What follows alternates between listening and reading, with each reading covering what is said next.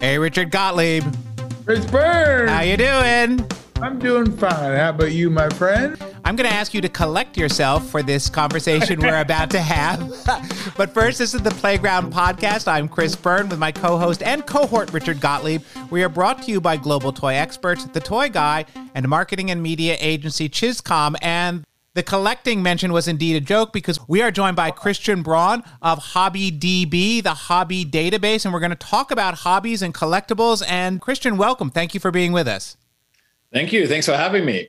Christian, tell everybody about HobbyDB if they don't know already. All right. So, HobbyDB is meant to be the natural extension to Wikipedia, meaning we will eventually have every collectible ever made listed on the site. So you can find out what exists, how much it's worth. You can add it to your collection. You can add it to your wish list and get notification if somebody else wants to sell one. You can buy and sell and soon also trade. And what constitutes a collectible as far as HobbyDB is concerned? The definition is quite simple. It's all based on volunteers. We have about 2,000 people that add items to the system. So if somebody deems an item worthwhile adding, then by default for us, it's a collectible. So we know that toys, certain toys are collectibles. What about will your site include comic books? Yes. Uh, will, it, will, it, include we, we have the, our, our tagline says over 100 billion collectibles eventually. Wow. eventually eventually somewhat important but we are slowly making our way there. And basically what we try to do is complete a section. And often we're also the official archive. We host 55 official archives funko maisto Kidrobot other companies where we have everything and that includes not just the product that they sell, but also brochures, prototypes, anything that a collector would want to get his hands on. Popular culture collectibles over the last decades have become hugely popular. What about classic collectibles like artwork, coins, stamps? Uh, are, are, you in that area too, or strictly popular culture? No, uh, everything. And basically, the idea is to get into a segment and have it complete. So, for example, last year we added a database of Valiant comics. And that's also how often we work. We work with a company or with somebody who's already written a book or created a website and likes the idea of what we're doing and wants to become part of it. So uh, there was a fan uh, website called valiantfans.com. It had every Valiant comic, and now they're with us. Uh, we are just in the process of bringing over about 120,000 Roman and Roman provincial coins. Get out. Wow. Uh, so then we'll have a good base there. We're talking to somebody in Germany who's a big carpet collector uh, we're, we're doing some porcelain stuff. So literally anything. We start with a Hot Wheels database.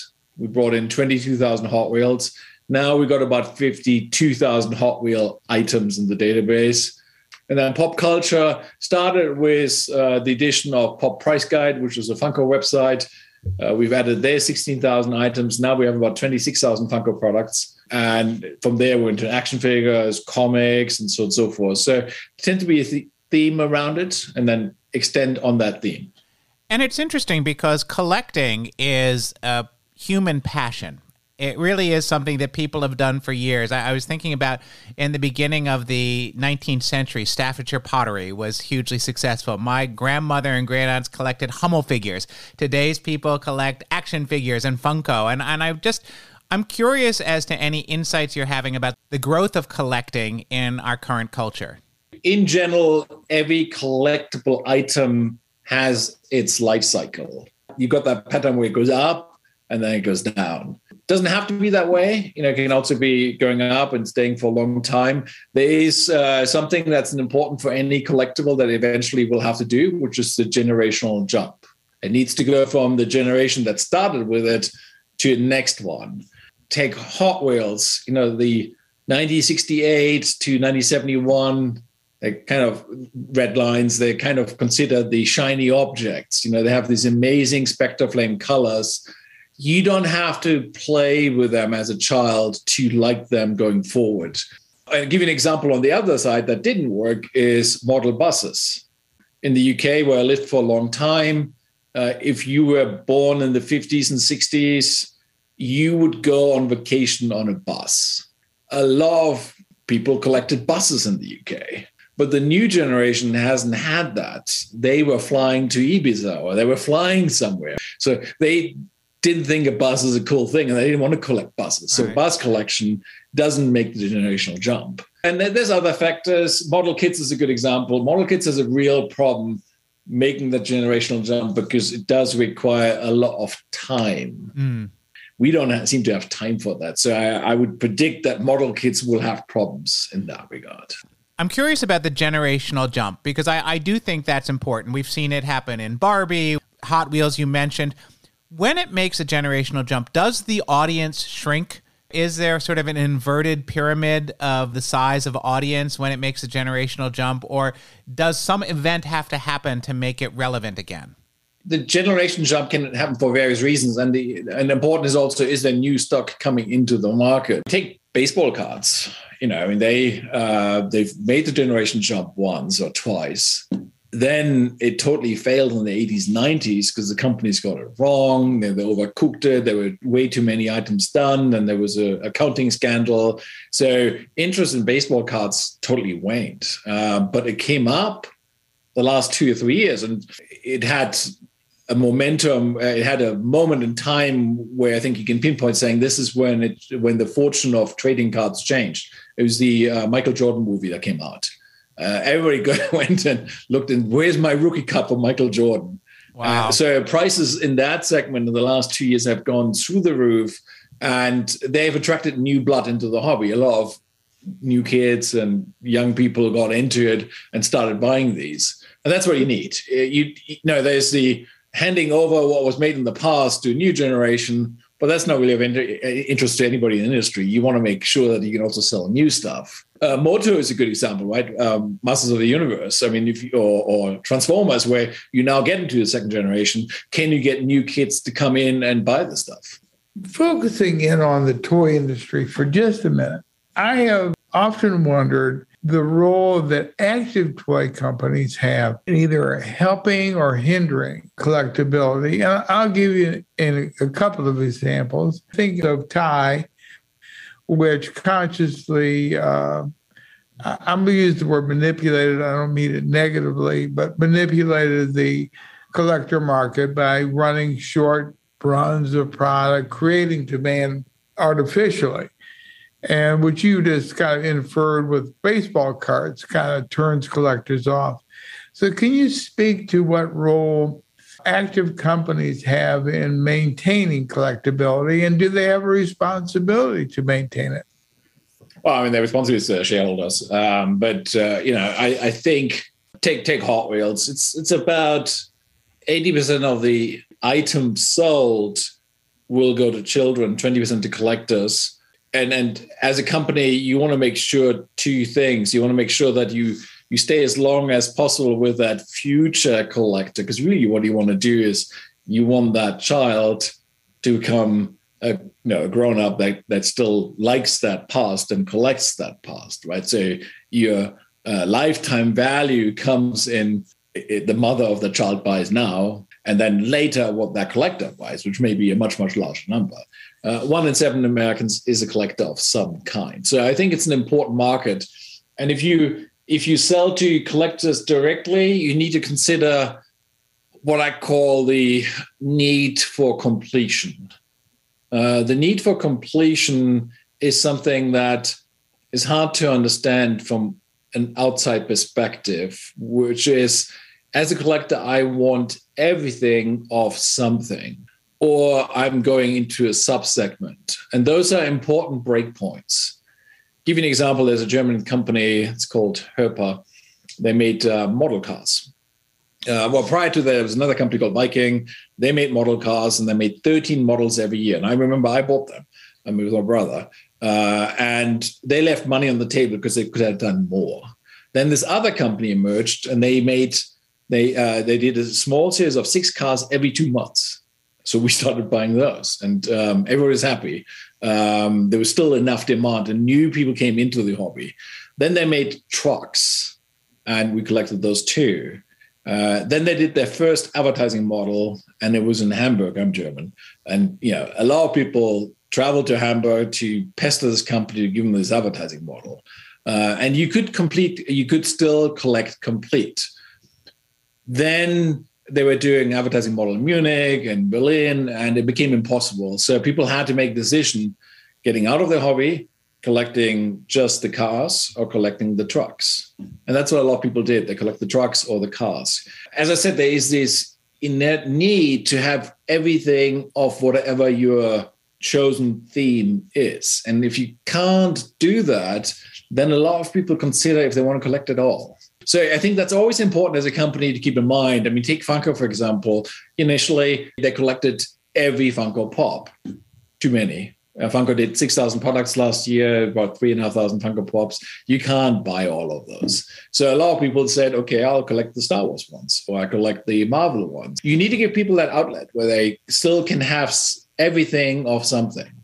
If a manufacturer is looking at attracting the collector market, what do they need to pay attention to as they develop the product? Think very carefully of packaging. I'll give you two examples. So when uh, Hot Wheels started uh, the blue line, they put numbers on them, one of 250, two of 250, and so on and so forth. And that had a huge impact on people. Uh, you know, men were going down into their man cave with 250 nails and hammering 250 nails in the wall. and then they started putting number six in place, number eight, and number five. But there was a gaping hole at seven, and they tried everything to get number seven. That's powerful. I mean, I always tell collectible companies what you got to do is people know what they have and they're happy with it. You got to tell them what they don't have so that they that they want to get into this completeness that I mentioned earlier, drive for completeness. That's what you really want to achieve. The other thing that uh, I think is very, very clever, and I talk about Funko again because they got a lot right in the last 10 years, is their box is so amazingly uh, versatile. Every time I have a call with somebody who collects a Funko, I can see a wall of items behind them, like six level high, and they do research. How high can you pack them? And there's there's little support things that you can put in the wall to put more in because they all have that wall behind them and, and they love that fact. You know, they want to cover the whole wall. So if you can make your packaging something that also helps display the items, then that helps enormously as well. I want to talk to you a minute about Beanie Babies. Here you had the Ty company, which was holding on to a tiger by, for dear life and ended up collapsing. Could they have managed that process differently? So, of course, it would have declined, but it might not have collapsed. Well, yes, they could have. I mean, first of all, there are specific things to uh, Ty uh, Ty Warner, uh, and then there's there's generic stuff that any company can do. Specifically to Ty, do not publish a bear that says this is the end that was just such a bad idea. And then they changed their mind and tried to come back, but it was too late. So that's specific to them. The other one is when you sell to collectors, there's always two values you have to keep in mind. There's the value of the product, and then there's the investment value. If you take a sideshow collectible statue, that can be an $800 item. If you come home with that, tends to be guys, uh, you know, you have to be able to look at your girlfriend or your wife, uh, or even yourself in the mirror and say, "Hey, this is an investment. I can get that money back." If you buy a mainline Hot Wheel at 99 cents, that's what I call coffee money. That's consumption. You, that that's okay. It doesn't have to go up in value. But if you buy an $800 item, then you need to believe that you can get that money back, even if you never want to sell the item. That belief is important. And if that goes away, then you stop paying that much money. Then you go down to $50 versus $800. So for brands that sell high value items, it's very, very important that that perception, this is an investment, stays. Once that goes, then there's a rush to the door and then everything is gone. You know, and that's kind of what happened with these brands. When the first people tried to sell their Beanie Baby collections and they didn't get any close to what they thought they would get, they never really panicked and then it's over. One of the tactics it seems that a manufacturer can do is not advertise the end, but advertise a limited edition so that you're going to get it a, in a certain window and then it's not going to be made anymore. So for the collector, it's automatically going to start to appreciate in value. One of the areas I'm seeing that happen is in Playmobil with their Ghostbusters stuff, which they made for a year, year and a half. It's not in the line anymore. So now it's trading fairly quickly at higher prices online. Yeah, well, the same as Lego, right? I mean, you you buy a Lego Star Wars set, particularly at the higher end, you know you're going to make money for quite a while. Um, but important here is to make sure things sell out. What you also want to avoid is what keeps you on the right side of legality, but seems wrong for collectors. Give you an example. Steiff did a limited edition of teddy bears. You know, there were 700 Deutschmarks at the time, which was a lot of money, called the Titanic Bear. It's black, and it was apparently on the Titanic. And they did that, I believe, in 10 inches. And it sold out in a really nice presentation box, and then it went up in value. And then three years later, they did that same bear, either an eight or 11 inches, I forgot, but it was different. It was a different scale, but collectors felt cheated. And you want to avoid that. When we get into a company like Mattel that produces Barbie, do they have a financial benefit from collectability? Should the collector market be part of a business plan and a yes. marketing plan? I think it should be. And I think you need to, I think the toy industry in general brings in young, smart MBA type people that may have worked for another fast moving consumer good before. And that works, I think, very well for children, you know, for children toys. Uh, it doesn't work so well in the collector's market. So I often find that you want to have a slightly different team composition. You want to have somebody in the team that understands collectors and can talk on their behalf. Give you another example Hornby, the UK um, company that owns Airfix and Corgi and so on and so forth, I think had a lot of problems in the collector market because there's always pressure to reuse a casting. So uh, Corgi for a long time relied on the Mini and the Jaguar E-Type, but they've lost the collectors market because collectors were moving on. A, everybody had those many, many times.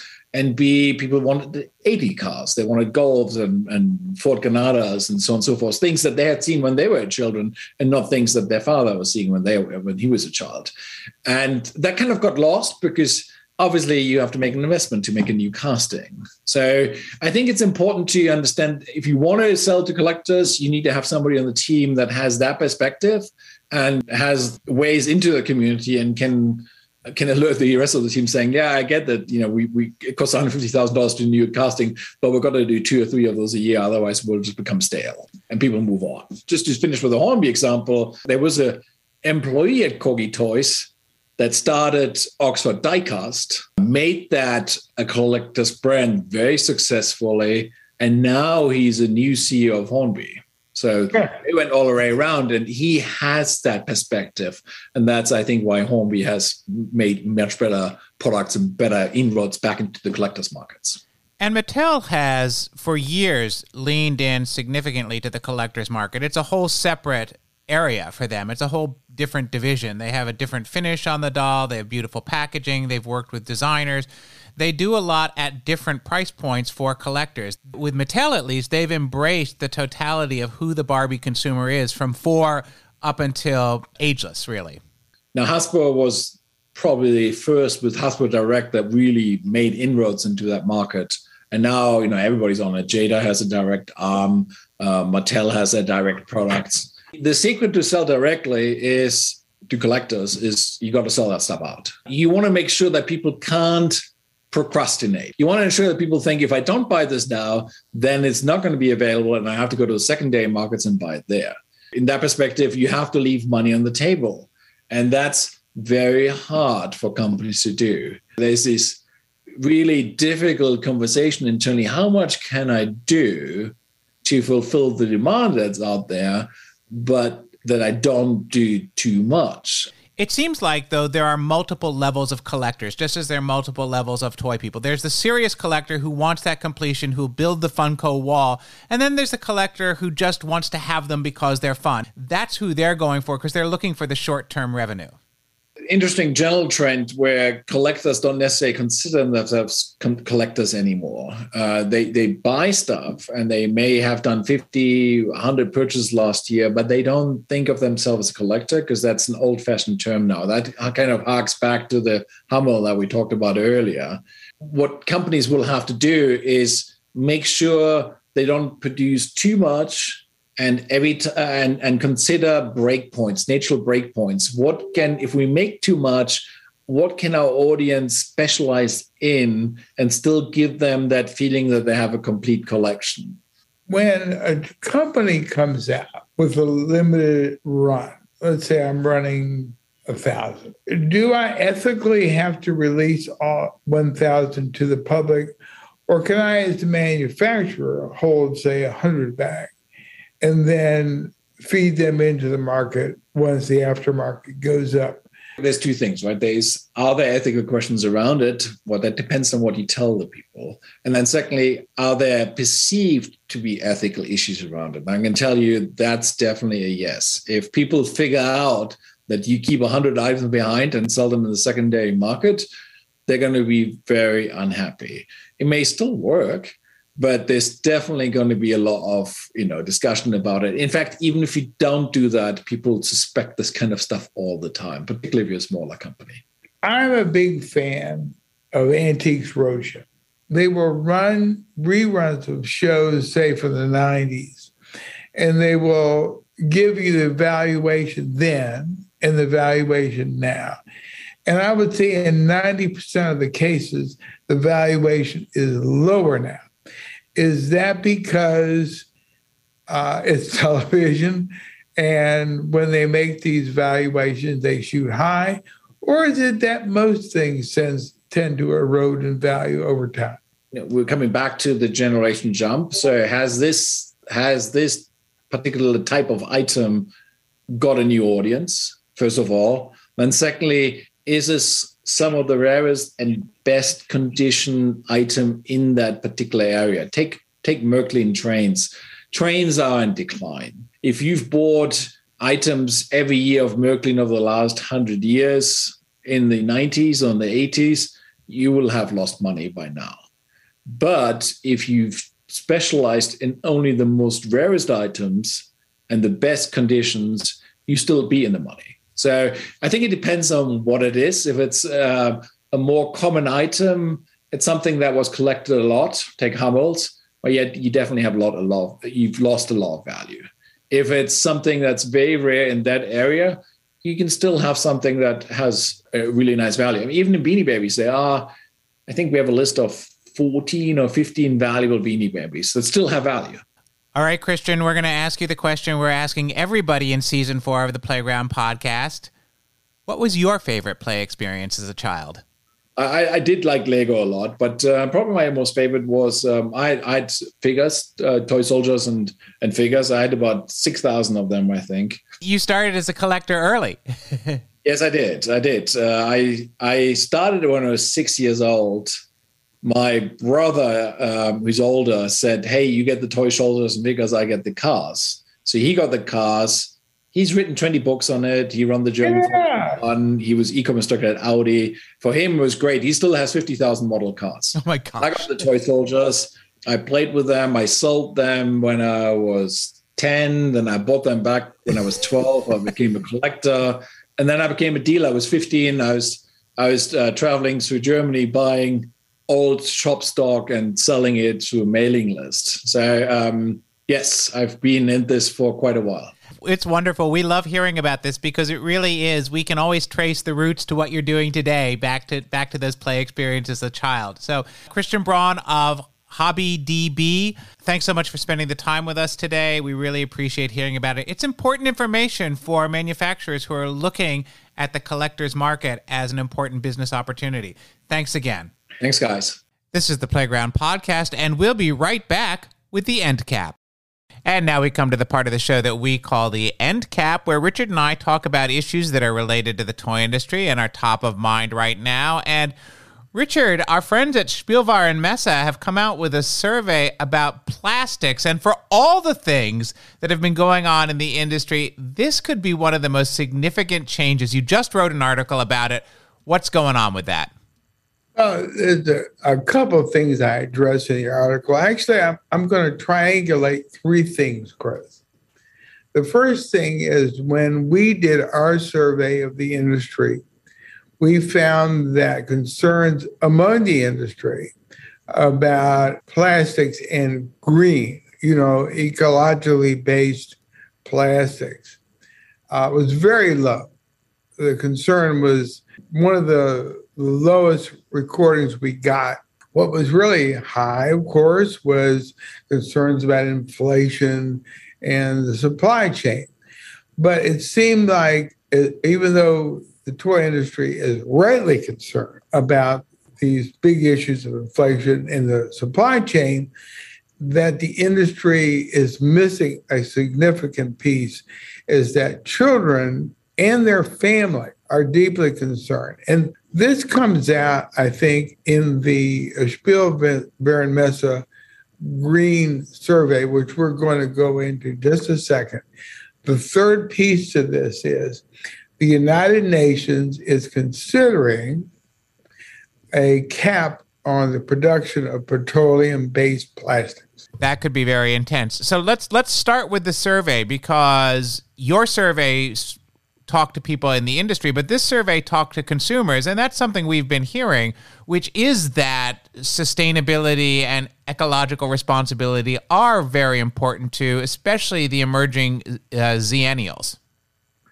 Well, let me talk to you a minute about the uh, structure of this survey. I, I, was impressed, Chris. They they interviewed uh, roughly 2,800 families with children, I believe, were under 10 years old. And what they did was they roughly 400 interviews in Italy each in Italy, the U.S., Germany, China, the U.K., Spain, and France so it is an international look at what are family opinions.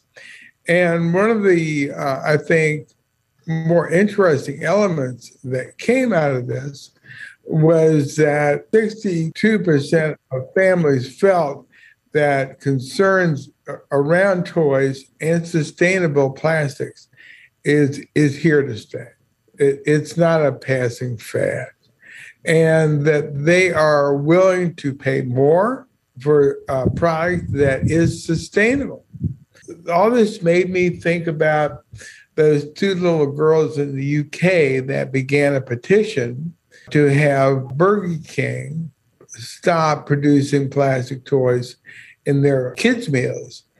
And they got an overwhelming number of responses, and Burger King got out of the plastic toy business we need to pay attention to this because to complete the triangulation, we may have no choice down the road if the UN gets the countries to agree to cap plastics production because our use of plastic is low on the totem pole.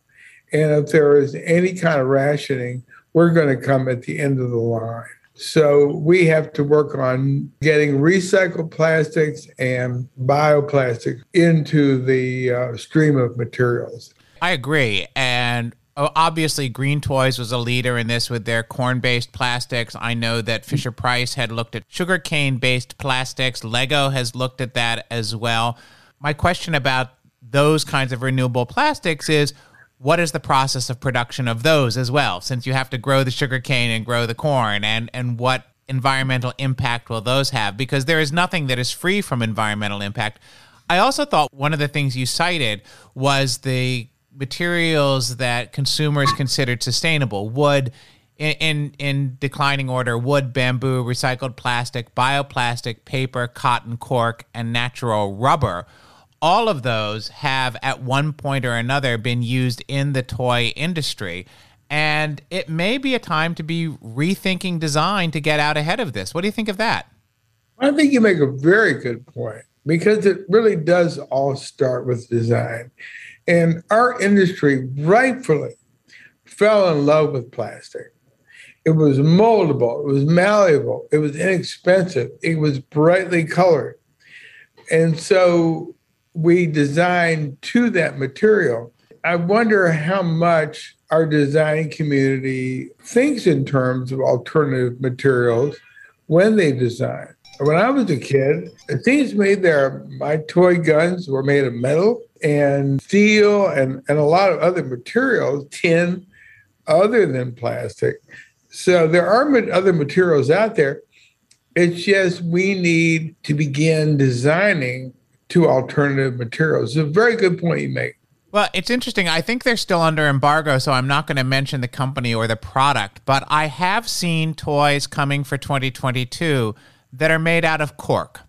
And wow. they are fairly rudimentary toys overall, but they are gorgeous. And, and they've done a great job with them, and they're very tactile. And I, I think that we already have companies that are that are looking for this and looking for alternatives. We've seen a growth in paper. We've seen a growth in in certainly in bamboo. The last time that we were in Nuremberg, there was a whole area devoted to green toys there. So I think it's it's something that's coming and it's something that we need to be paying attention to. One other element in here in the survey that it says what is important when buying toys, and they asked people to to rate it from one to five, and the highest rating was product quality, and the next highest was fun. So product quality came out ahead of fun. And then in the top six reasons that they were resistant and durable, stimulate learning,